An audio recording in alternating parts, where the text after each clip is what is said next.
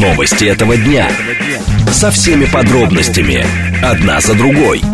Объективно, кратко, содержательно. Поток. Успеем сказать главное. Программа предназначена для лиц старше 16 лет. 14.05, столица радиостанция «Говорит Москва», 94.8, микрофон Евгения Волгина. Всем добрый день, это программа «Поток», и мы с вами самые последние темы будем обсуждать. Координаты эфира смски плюс семь девять два пять восемь восемь восемь восемь девять четыре восемь. Телеграмм для ваших сообщений «Говорит МСК Бот». Смотреть можно в YouTube-канале «Говорит Москва». Стрим там начался. По традиции давайте с движения в городе. В движении. 5 баллов показывает Яндекс. Будьте, пожалуйста, внимательны. А, МКАД, здесь много затруднений. Внутренняя и внешняя сторона в районе Щелковского шоссе на Савихинского шоссе.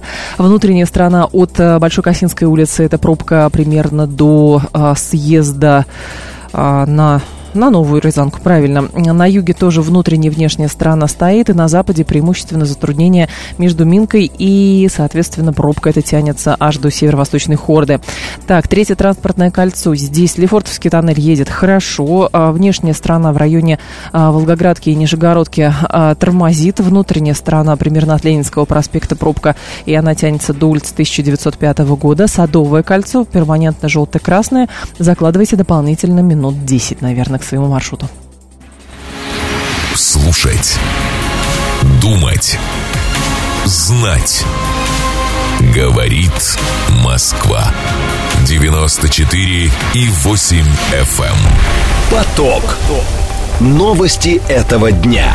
Итак, движение транспорта после удара по Чунгарскому мосту переориентировано. Будем про это сегодня говорить. А далее мы с вами обсудим, что Еврокомиссия представит юридические предложения по конфискованным активам России. Генеральный директор Объединенной авиастроительной корпорации Юрий э, Слюсарь э, дал большое интервью ТАССу и много заявлений сделал. В частности, ОАК начала получать для суперджетов российские двигатели ПД-8. И в конце мы с вами обсудим, что аналитики сообщили о покупках глицина и седативных в период ЕГЭ на 472 2 миллиона рублей. Дмитрий Баевич, обозреватель портала «ИноСМИ», наш сегодняшний умный парень. Поток. Успеем сказать главное – Итак, в связи с обстрелом Чунгарского моста автомобильное сообщение с Херсонской областью на этом направлении перекрыто. Власти отправляют машины через пункты пропуска Армянской перекоп. Транспортные потоки э, пока переориентированы. Сроки не называются. Об этом сообщил министр транспорта Крыма Николай Лукашенко. А, говорит следующее. В связи с повреждением дорожного полотна на Чунгарском а, мосту временно обеспечена переориентация транспортных потоков на пункты пропуска Армянской а, перекоп. Ранее время исполняющей обязанности главы Херсонской области Владимир Сальдо сообщил, что ВСУ обстреляли а, мосты на административной границе Херсонской области и Крыма а, вблизи Чонгара. Удар был нанесен ракетами «Шторм Шадоу». На мостах повреждено дорожное покрытие. Сообщение действует, но временно организовано проезд по резервным маршрутам. Так, Александр Михайлов с нами, руководитель Бюро военно-политического анализа. Александр Евгеньевич, здравствуйте. Здравствуйте, Евгений, добрый день. Скажите, пожалуйста, а какие результаты а, приносит тактика удара по мостам? Почему спрашиваю? Потому что у нас, когда были рассуждения, почему мосты на Украине стоят, и по ним движется техника на фронт.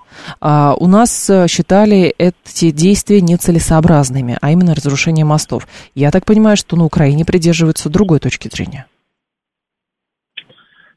Ну, во-первых, Вообще э, военное поведение украинской стороны трудно как-то, знаете, э, сказать, мерить какими-то академическими военными догматами, оно такое довольно бессистемное. Но мы, опять же, видим э, такую парадоксальную ситуацию, когда э, у противника, который готовился наступать в этом направлении, зачем-то уничтожает мосты, которые ему еще должны были бы пригодиться, если бы он планировал бы действительно наступление на Крым, и перехват какой-то военной инициативы. Я думаю, что мы им делаем какой-то уже э, такой, знаете, около военной истерикой, когда нужно сейчас провоцировать Россию на какие-то жесткие ответы.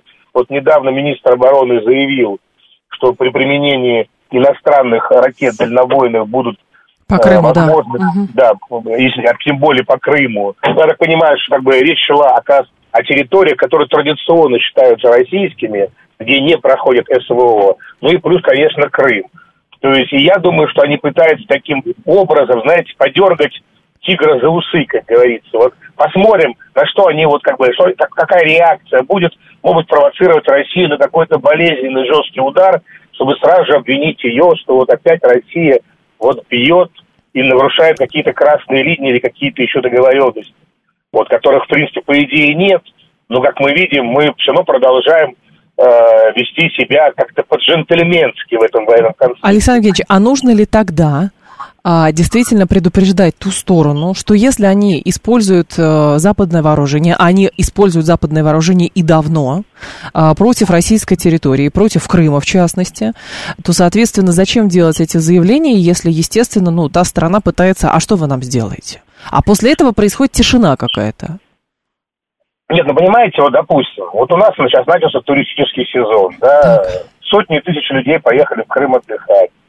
Для противника сорвать туристический сезон в том числе и вообще и снести панику там в, в, в население, это еще одна такая важная цель, э, когда он проводит такие подобные действия. Поэтому, э, допустим, если бы он хотел действительно бы нарваться на симметричный ответ, о котором говорил на днях министр обороны, наверное, они попытались бы ударить британскими ракетами, во-первых, не по мосту, а по э, туда, где находится больше людей, чтобы спровоцировать жесткую реакцию. Мне кажется, они именно пощипывают, понимаете, вот нас укол, вот такими болезненными уколами и проверяют на реакцию.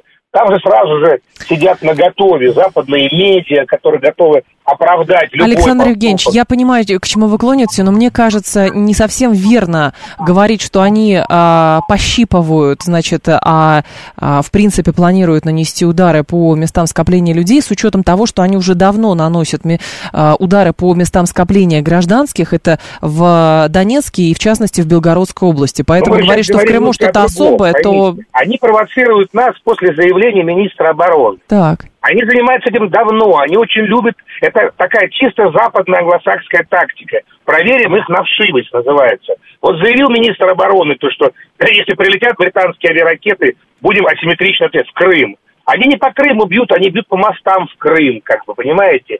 И это рассказывают потом, вот я уже смотрю на западные трансляции, mm-hmm. это логистические удары по каким-то логистическим вот военным объектам российской группировки, откуда поставляются подвозы вооружений. Ну, попытаться вот осложнить логистику, да, да, да. То есть это не, это не теракт в отношении люд, э, жителей этого района, которые пользуются этим мостом постоянно. Нет, это такая вот, знаете, военная тактика наших украинских партнеров. Так что еще раз говорю, это выверенная выверенные действия, которые синхронизированы с западными партнерами, Э, Украины, именно с медийной машиной, чтобы оправдать в случае жесткого ответа Украину и сразу же облить грязью Россию, обвинить в новых военных преступлениях. Поэтому нам все-таки нужно, на мой взгляд, с одной стороны, понимать этот момент, что они провокаторы, это их тактика, то есть, и, и сразу же, что на отмышь не бить всеми нашими средствами, и, во-первых, оценивать военный ущерб. А был ли вообще военный ущерб от этого деяния? Да по большому счету нет. Если посмотрим по-серьезному. То есть это, опять же говорю, информационно-пропагандистский акт, направленный на проверку нашей так называемой стывшивости. Но мы должны быть мудрее и заниматься военной кампанией, а не заниматься показухой, как этим занимается... Александр Евгеньевич, но здесь есть другой момент. С учетом того, что отбиваются попытки контрнаступления по ряду направлений, а, то, соответственно, понятно, та страна пытается прощупывать какие-то слабые места. И здесь возникает другой момент. А, как эти угрозы можно нивелировать? Потому что как я понимаю, нельзя все сводить к тому, что главное, чтобы на фронте там победить и так далее. На фронте и так отбиваются эти атаки. Но что защищает в данном случае критически важную инфраструктуру и регионы от а, вот этих разовых а, редких ударов а, со стороны Украины, потому что некоторые ваши коллеги говорят, что все довольно просто и сводится к способности поддерживать радиолокационное поле и дежурство в воздухе. Здесь вопрос к возможностям наших самолетов э, ДРЛО и, соответственно, вот э, по, по этой части. Да, слушайте, Крым у нас, если так смотреть, вот с своей да. точки зрения, это наиболее прикрытый с противовоздушной, противоракетной точки зрения обороны региона Российской Федерации. Вот Крым и Калининград, если не брать еще в расчет, конечно же, Москву. Угу. Понимаете, у нас и практически в ежедневном порядке над Крымом, ну, прежде всего, над северными границами Крымского полуострова сбиваются украинские БПЛА. Буквально позавчера, если не ошибаюсь, Аксенов докладывал 9 сбили, да, так. с помощью посредством э, комплексов РЭП. То есть э, говорить о том, что военные там не работают, не контролируют воздушное пространство, не применяют э, ЗРК там малой дальности, либо системы РЭД, конечно же, нельзя. Работают каждый день, избивают каждый день. То есть то, что противник будет терроризировать местное население, а прежде всего сорвать крымский, э, крымский туристический сезон, потому что ничего другого они предложить не могут, а вот сорвать людям, что называется, отдых, и еще больше внести таких вот панических настроений в местное население, они этим и будут заниматься. Для этого и разработана эта программа постоянного, ежедневного, а вот а воздушные атаки со стороны дешевых беспилотников, которые давно заказаны и имеются в украинском распоряжении. Еще раз говорю, надо заниматься не сбиванием беспилотников, конечно, надо заниматься, но не рассчитывать на то, что можно годами их сбивать, они будут лететь. Надо заниматься теми, кто дает распоряжение, кто финансирует эти эти распоряжения об атаках беспилотников на Россию. Но ведь не случайно, я понимаю, о чем вы говорите, но ведь не случайно удары проход, э, приходятся по а, каким-то конкретным местам. Может быть, э, действительно речь идет о том, что с учетом западной разведывательной поддержки, об этом, кстати, например, вот специалист Илья Крамник пишет, осведомленность противника о наличии в воздухе, например, наших самолетов ДРЛО и работы на а, излучение БРЛС наших истребителей, конкретно в районе Крыма, их физического наличия в воздухе, соответственно, можно считать считать постоянной. Ну, как бы они смотрят со спутников, что есть, тут там, тут не прикрыт, наверное, значит, давайте бахнем, напугаем на всякий случай ну, кого-нибудь, чтобы люди не поехали. Противник пользуется данными спутниковой группировки НАТО, это никого не секрет. Да. Во-вторых, сейчас конкретно речь идет о дальнобойных высокоточных ракетах. Угу. Это не беспилотники, которые легко сбивают системами РЭП. Это, это высокоточные, быстрые и очень современные британские ракеты. Вот. Что Хаймерсы, что Storm Shadow, это все высокоточное оружие, но мы ежедневно избиваем. Посмотрите, допустим, сегодняшняя сводка. Uh-huh. Еще семь ракет э, Storm Shadow и два Хаймерса сбиты э, на территории СВО. То есть где-то противник, возможно, прощупал что это такую какую-то брешь э, противовоздушной обороны, где-то, возможно, комплекс выработал свой боекомплект, они сразу туда уже ударили. Надо посмотреть более какой-то подробный разбор этого угу. инцидента. Но опять же, мы видели э, те результаты, которые добился противник. Никаких военных результатов противник не добился. Еще раз говорю, очередная акция устрашения, попытки навязать свою повестку нашему туристическому сезону, попытка напугать население. Надо относиться к этому все-таки попроще, Понятно. а не так уж панически, как у нас раздувают СМИ. А кто же панически относится? Нет, подождите, ну, а Александр Евгеньевич... панических заявлений с утра, что все этот мост, как будто бы Крымский мост разрушен. Да нет, это мост который соединяет все-таки э, северный, так сказать, э, коридор э, Крыму, и, но он не имеет стратегического назначения. Это, опять же, во всех украинских пабликах Понятно. уже представлено, что Украина снова ударила по Крымскому Александр Евгеньевич, читайте меньше украинских пабликов.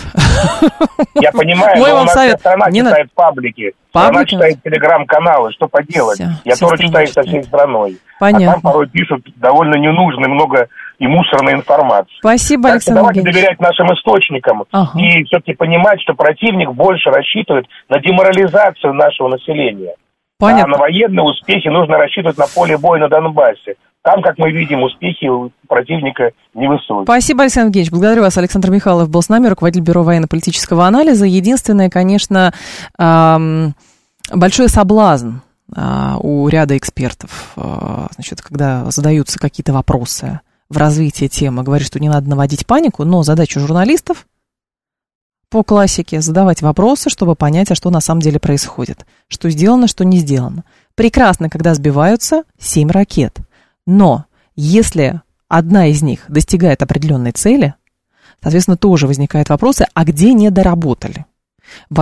Я в большей степени уверена на 150% что, конечно же, все эти выводы обсуждаются генеральным штабом и прочее, прочее, прочее. И, соответственно, мы это тоже можем обсуждать.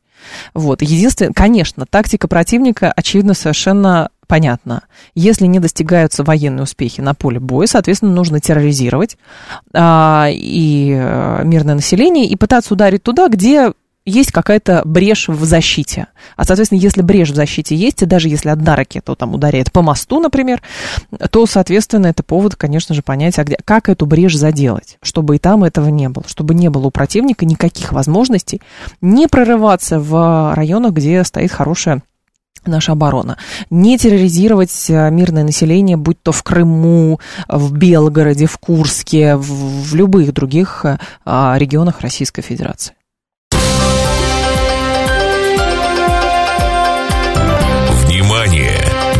Говорит Москва. 94 и 8 FM. Эм. Поток. Успеем сказать главное – да, и, конечно, надо, естественно, меньше читать украинских пабликов, потому что жути наводить там могут, вот, и просто это огромный большой информационный шум, это понятно. Так, Евро, а, Еврокомиссия представит а, юридическое предложение по конфискованным активам России. Эксперты сформируют документ до начала сезона летних отпусков. Об этом сообщила глава Еврокомиссии Урсула фон дер Ляйен в интервью европейским газетам. Она подтвердила, что использовать конфискованные в Евросоюзе деньги России и российских бизнесменов с юридической точки зрения очень сложно. По данным Еврокомиссии, Брюссель заморозил 200 миллиардов евро, принадлежащих Российскому Центробанку, а также активы физических лиц на 24 миллиарда рублей. То есть деньги украли, но а, без юридических оснований просто украли деньги, забрали, и, соответственно, теперь э, пытаются придумать какое-то юридическое основание для того, чтобы этими деньгами пользоваться. А оказывается, пользоваться этими деньгами так-то просто. Вот. Для начала не все деньги нашли, но те, которые нашли, оказывается, ими тоже пользоваться не получается. Лазарь Бадалов с нами, кандидат экономических наук. Лазарь Александрович, здравствуйте. Здравствуйте. Скажите, пожалуйста, а какие юридические механизмы могут быть созданы? Насколько я понимаю, в течение года уже европейцы э, пытаются придумать э, какие-нибудь документы, но у них не получается. А что вдруг? А, ну, понимаете как, тут э, говорить о том, что какие юридические механизмы могут быть созданы, если не вникать во все юридические тонкости, да, угу. которые нас вот в этом плане меньше всего волнуют, да. то здесь нужно сказать простым языком. Должен появиться закон о конфискации имущества. Теперь мы понимаем в такой ситуации, насколько такой закон будет адекватен рыночной экономике, я уже не говорю про всякие термины типа демократии и всему такому прочему. Вот в условиях рыночной экономики насколько вообще адекватен закон о конфискации имущества, независимо от того, э, какие причины для этой конфискации якобы выступают мотивом. А, возможно это? Я думаю, что это как минимум звучит как утопия. Но нынешняя Еврокомиссия, наверное, в какой-то степени является действительно утопией. А, вот. Поэтому что можно здесь сказать? А, здесь можно только а, экономическую сущность рассмотреть. А экономическая сущность накануне и специальная комиссия, которая работала по возможностям конфискации, накануне объявила, что оснований для конфискации нет, а оснований использовать доходы, полученные от этих активов, возможно, но тоже есть очень много нюансов и вопросов. А перед этим еще Европейский Центральный банк достаточно э, трезвую э, позицию высказал, рекомендацию, это я уж не знаю, насколько там официально было озвучено, но в СМИ эта информация попала, ЕЦБ объяснил, что если это будет сделано, это несет непоправимый удар по евро как резервной валюте, а, по а, европейской финансовой системе, потому что здесь можно сколько угодно, а, если предвзято рассматривать, кто-то одну сторону защищает, кто-то другую, это можно сколько угодно до бесконечности спорить. Но есть то, с чем поспорить невозможно. Есть обычный, скажем так, инвестор. А этот инвестор не обязательно это физическое лицо, человек, который там принимает решение об инвестициях. Это, как да. правило, крупные финансовые институты, организации не вне Евросоюза. И после того, как будет создан подобный прецедент, конфискация, использование российских активов, использование прибыли с российских активов, ну и, в общем, разные вариации.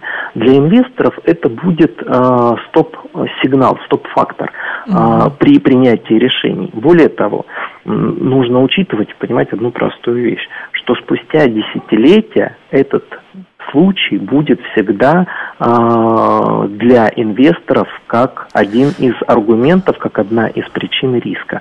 Потому что деньги любят тишину, финансы любят тишину, и когда сейчас э, экономику вплетают в политику, э, больше вредят экономике. А, ну, что могу здесь еще сказать, что если им так хочется, то пусть, наверное, сделают. А если мы заплатим такую цену, чтобы они э, нанесли по себе такой удар, ну, наверное, это в какой-то степени того стоит. Может быть, это конечно, сейчас звучит очень громко, но тем не менее э, они себе создадут проблемы на десятилетия вперед. Но, Лазарь Александрович, а, а до сих пор же считалось, я прошу прощения, до сих пор же считалось, что да. вроде бы и так тоже можно, потому что мы помним, а, как Соединенные Штаты сумели Швейцарию а, продавить по поводу тайны вкладов. А, ну, давайте все-таки понимать, что тайна вкладов это, безусловно, был удар, который угу. по сегодняшний день а, не, не сошел, никуда не делся для Швейцарии. Швейцарская банковская система по сегодняшний день еще на протяжении многих лет будет страдать от этого, от того, что американцы так продавили. Но здесь все-таки а, одно дело а, получать информацию и знать, кто какими активами владеет, а другое дело эти активы отобрать это, простите, разное. А вот представьте, я инвестор, я сохраню свои средства в каком-нибудь банке, ну, теперь я понимаю, что об этом знают а, власти, да, какие-то спецорганы да. о том, что я храню там деньги совсем другое дело, если у меня эти деньги конфисковали, потому что... Э, ну, вы не нравитесь, я, да, вы не да, нравитесь. я просто по какой-то причине не нравлюсь. Но здесь, вот это, конечно... Э, да, Владимир Александрович, здесь же еще интересно, насколько я понимаю, вот э, как раз Еврокомиссия сейчас это обсуждает, но любопытно, что они пытаются увести тему конфискованных активов от э, связи с там, проведением специальной военной операции и санкций как таковых к теме выплаты, выплаты репараций Украине. То есть можно ли считать, что, например, эти деньги останутся замороженными в надежде в будущем просто оказывать давление политическое на руководство страны. То есть так или иначе, как бы Украина не просила эти деньги, как бы что, физически такого механизма нету. Евгения, вот об этом мы с вами много раз говорили, и я да. эту позицию не меняю свою, что на конфискацию вряд ли пойдут. Вряд а ли. вот угу. оставить замороженными на долгие-долгие годы, это, скорее всего, наиболее э, реалистичный сценарий. Другой вопрос, что со временем, конечно, поменяется политики в Европе, и вряд ли новые политики захотят. Спустя годы все изменится, и это вот вопрос уже не будет так остро стоять, как он сейчас стоит. А, вот, то есть причина этой заморозки, причина там идеи конфискации и так далее. А России нужно обязательно будет, даже спустя много лет, а, все равно идти в суд, судиться, и а, вот пусть тогда суд разбирается, были ли у Еврокомиссии полномочия а, распоряжаться угу. активами, ведь активы, да, они находятся на территории Евросоюза, это безусловно, так. но а, многие финансовые институты являются транснациональными, они, конечно, подчиняются законам а, Европы, но не все финансовые инструменты, которые заморожены оказались, не все выпущены по европейскому праву. Угу. в общем, юридических тонкостей найдется очень много. И я боюсь, что у Еврокомиссии оснований для, да, вот для использования таких полномочий будет очень мало. Об этом уже, кстати, отставные европейские политики говорили, что Еврокомиссия, нынешняя Еврокомиссия, сильно преувеличивает свои полномочия, превышает их. Да?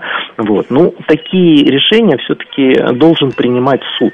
А были полномочия, не были, превышали они эти полномочия и так далее. Спасибо большое, Лазарь Ишханович. Я вас благодарю. Спасибо. Лазарь Бадалов был с нами, кандидат экономических наук. А, слушатели наши пишут, э, они же могут инвесторам сказать, с Россией это было другое, с вами такого не будет. И все, поверят же. Максим, вы знаете, не совсем думаю, не думаю, что поверят.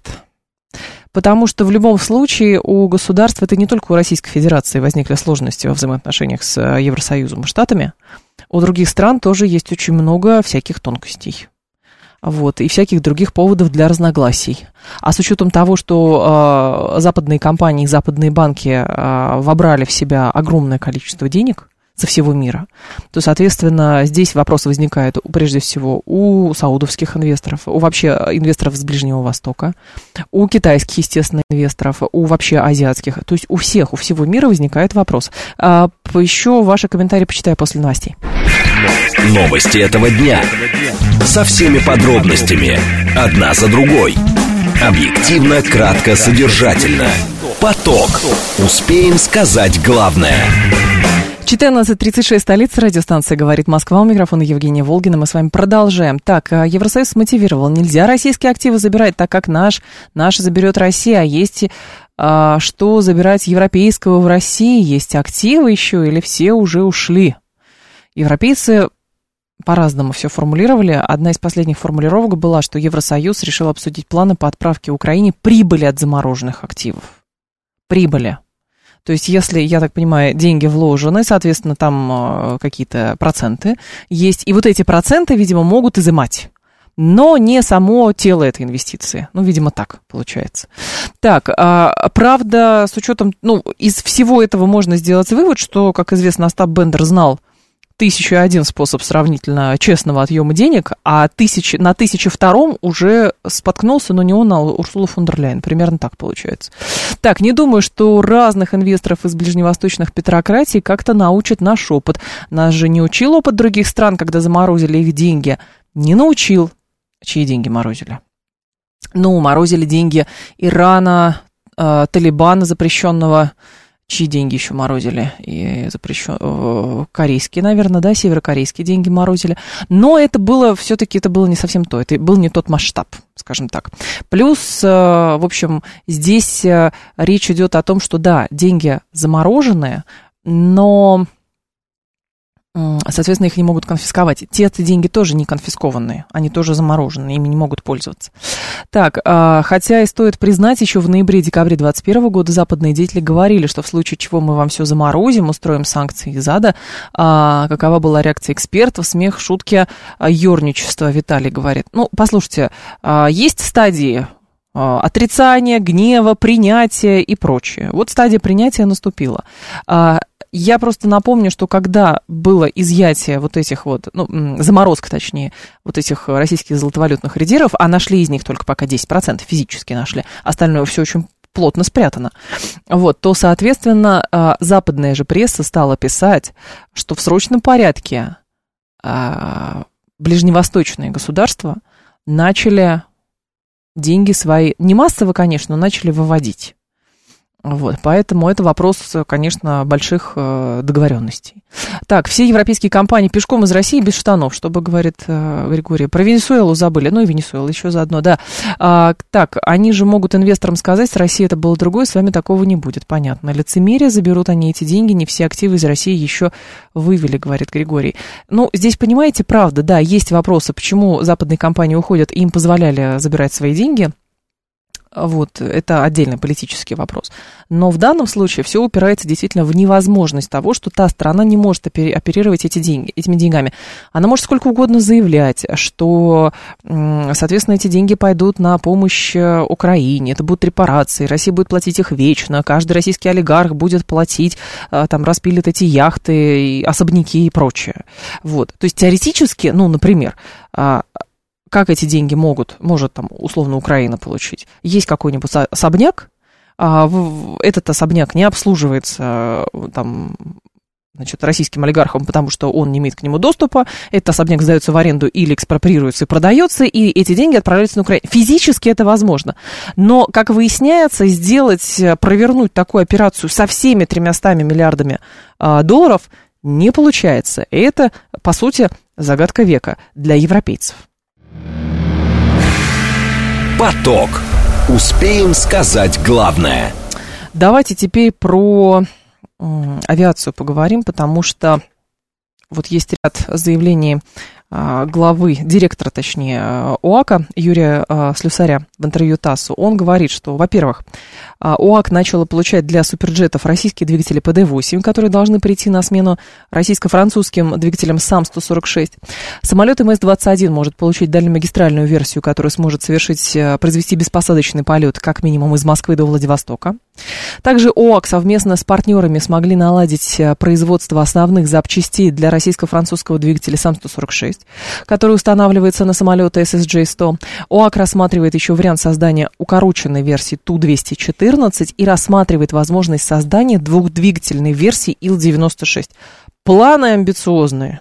Но при этом важно понимать, что очень часто бывает, планы заявлены, у Минторга тоже у Ростеха были планы заявлены, но потом что-то происходит, и планы сдвигаются вправо. Другой э, сроки сдвигаются вправо, сроки реализации. Но до 2030 или 2035 года обещали очень много самолетов самых разных.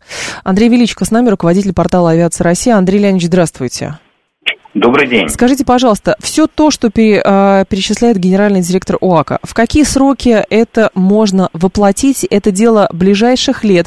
Или это уже упирается ну, в так называемый после, например, военный период? Нет, я не думаю, что планы ОАК каким-то образом могут быть увязаны с э, специальной военной операцией. Э, вся проблема в том, что нас поджимает время, а время поджимает нас из-за того, что у нас большое количество иностранных самолетов находится в очень интенсивной эксплуатации. Угу.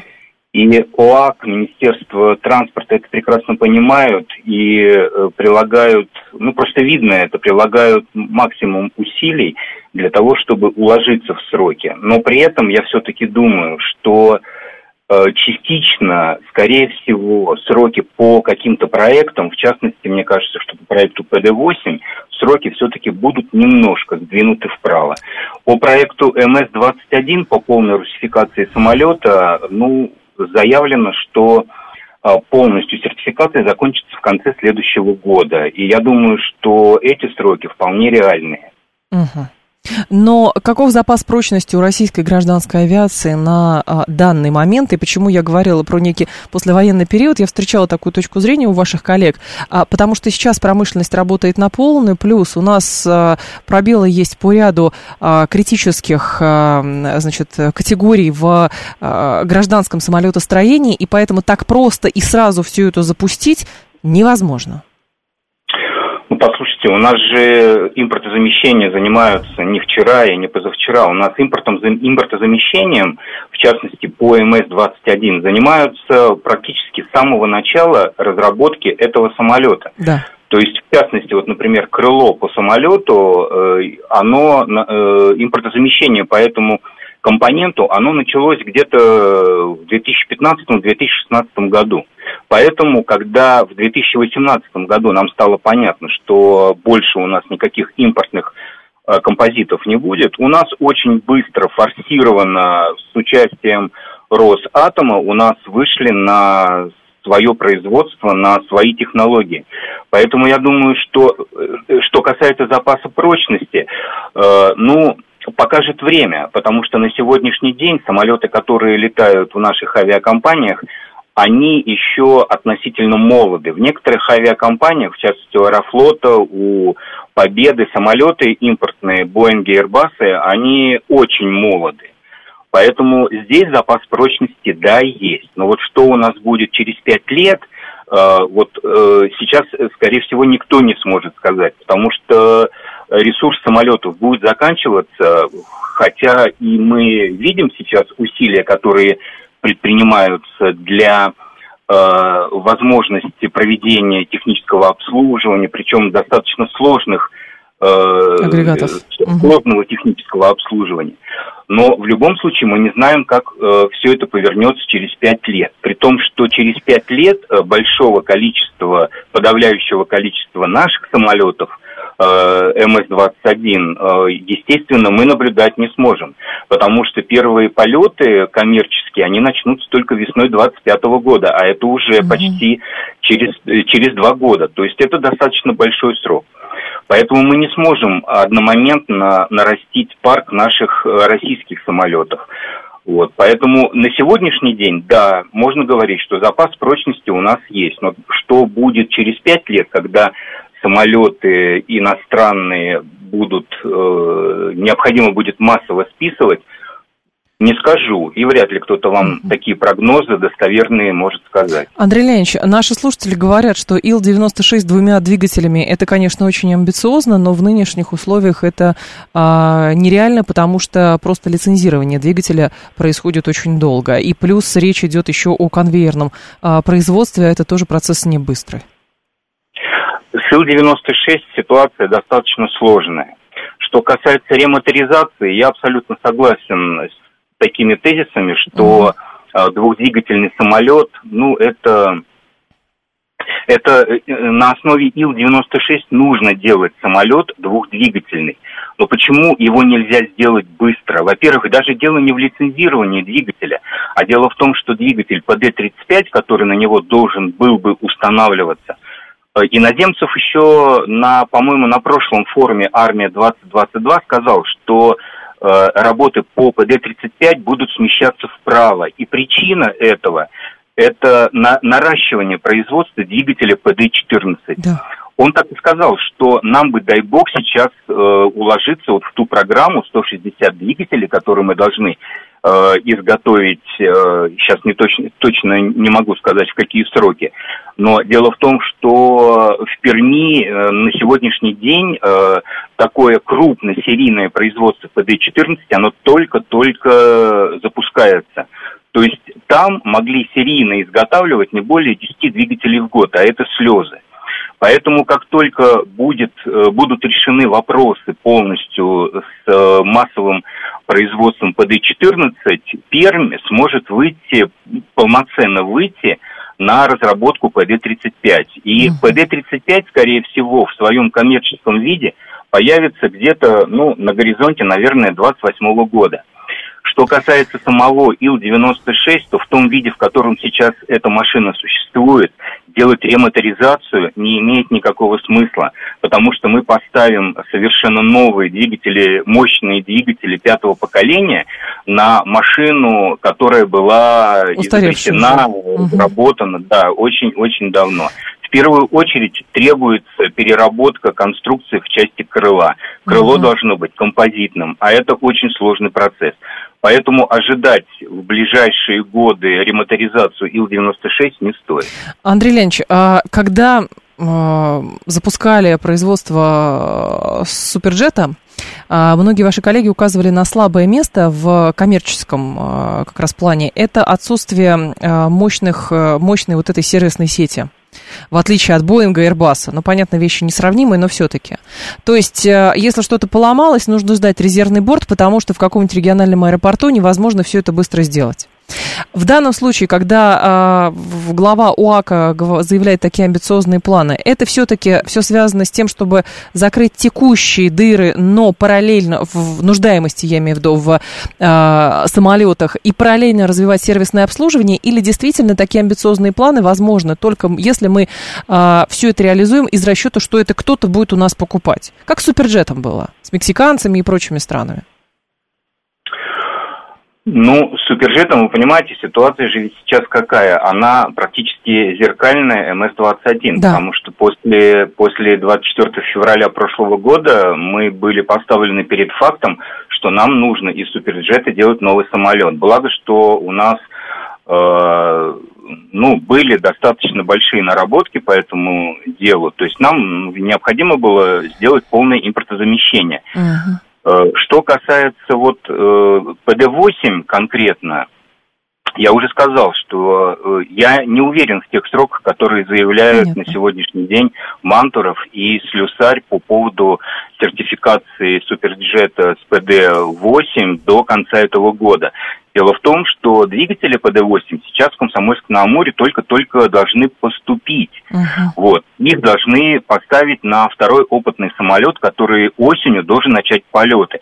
Если он даже в сентябре начнет полеты, а в декабре должна быть сертификация, э, получается, что наши э, товарищи, которые работают на сертификации, они должны ее закончить в течение четырех месяцев. Для меня, мне кажется, что это сроки нереальные. Поэтому, скорее всего, здесь опять-таки будет сдвижка. И по суперджету лайнеры, конечно, будут в Комсомольске на Амуре изготавливаться, угу. но, э, скорее всего, они будут делаться без установки двигателей, то есть как бы за делом. Понятно. А вот э, когда закончится сертификация, я думаю, что это где-то, наверное, первая половина 2024 года.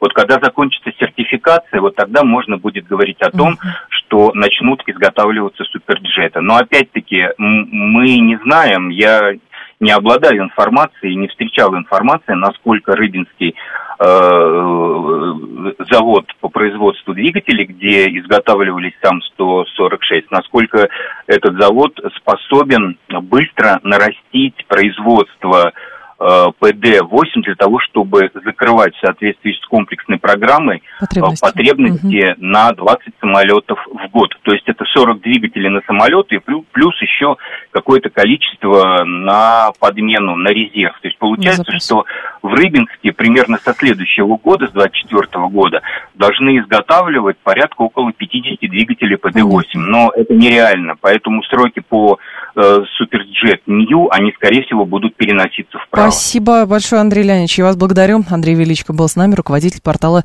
«Авиация России».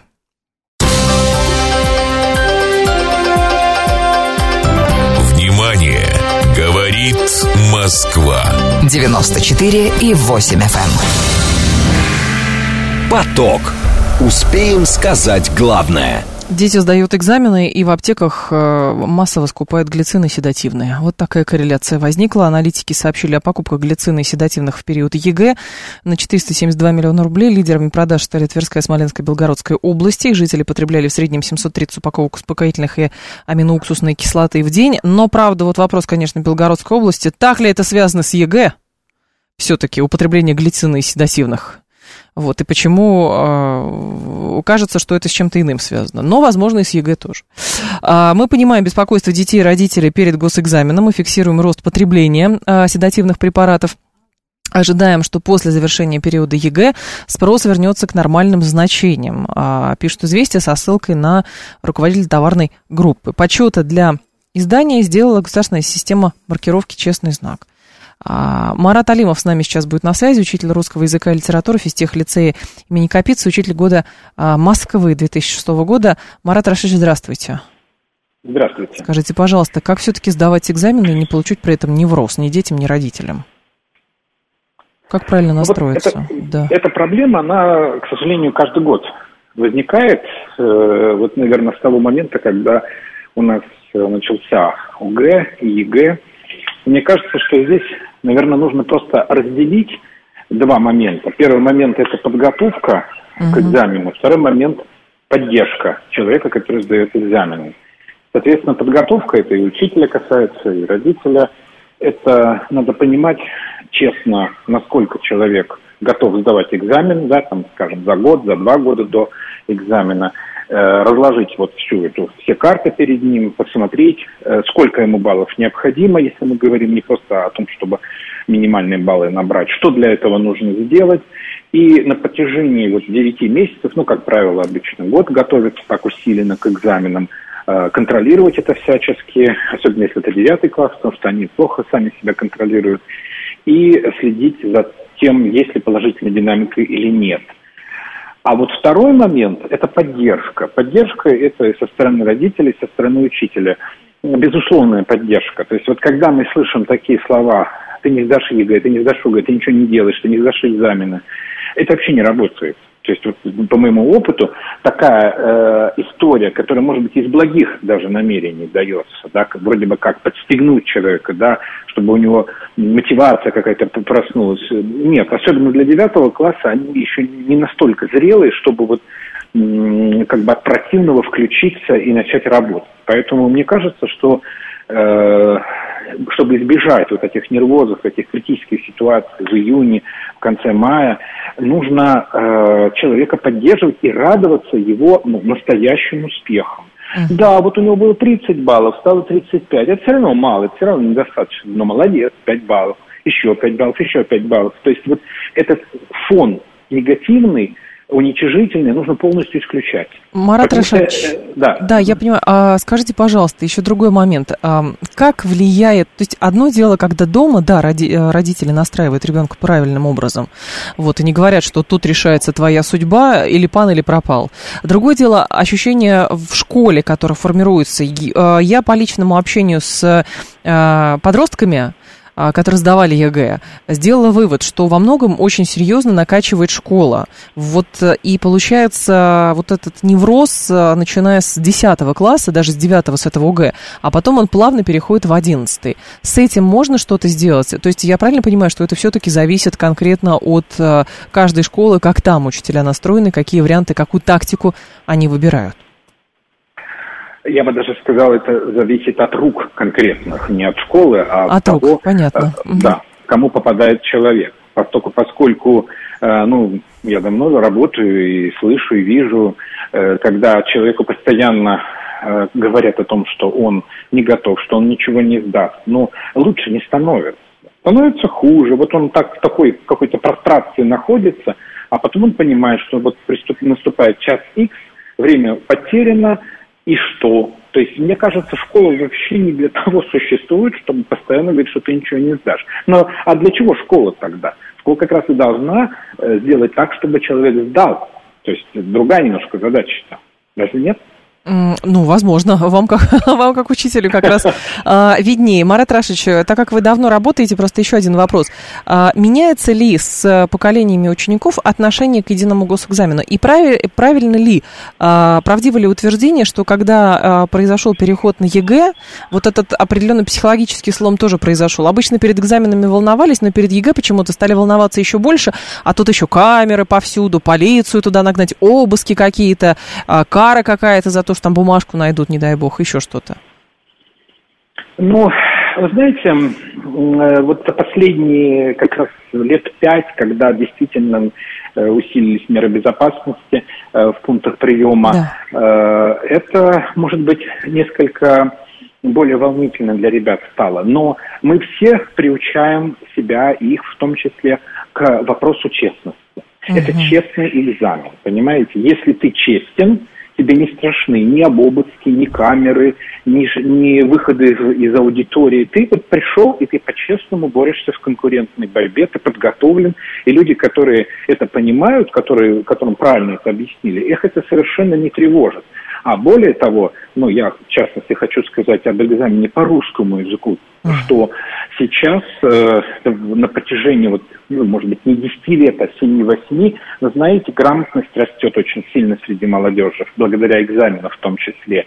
И если, когда вот на заре появления всяких гаджетов и компьютеров были такие мнения, что не нужно сейчас ничему учиться, не нужно учиться русскому языку, компьютер все за тебя сам напишет, ошибки исправит, ты просто сиди и развлекайся. То сейчас э, вот последние несколько лет э, вектор моды поменялся на то, что модно быть грамотным человеком. И модно, не только правильно, но и модно. И человек, который грамотен, Э, вызывает больше уважения и среди, среди подростковой среде, и среди, и среди взрослых, чем тот, который не Понятно. Я Спасибо. В этом да. вижу прогресс. Благодарю большой. вас, да. Марат Рашидович. Благодарю. Марат Алимов был с нами, учитель русского языка и литературы, физтеху лицея имени Капицы, учитель года Москвы 2006. 7373948. Пару звонков готовы принять. Как вы настраиваете своих детей на сдачу экзаменов? Как? Вы пожестче настраиваете, то есть ты должен сдать, иначе там что-то такое произойдет, не знаю, ну кто-то армии пугает, кто-то еще говорит, что ты там будешь делать, там кем работать.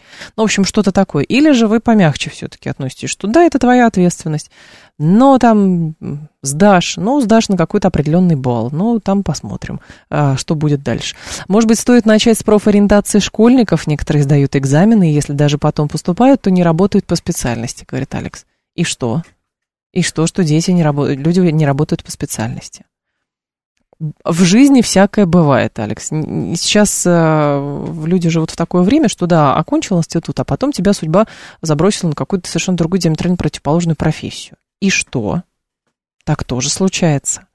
Это не значит, что человек в 17 лет, сдавая экзамен, ну, сейчас 18 лет, должен определиться с тем, что будет э, в, там, через 30 лет, на какую позицию он будет, исходя из того, что он сдавал там русский язык, общество знаний, математику и, не знаю, информатику какую-то.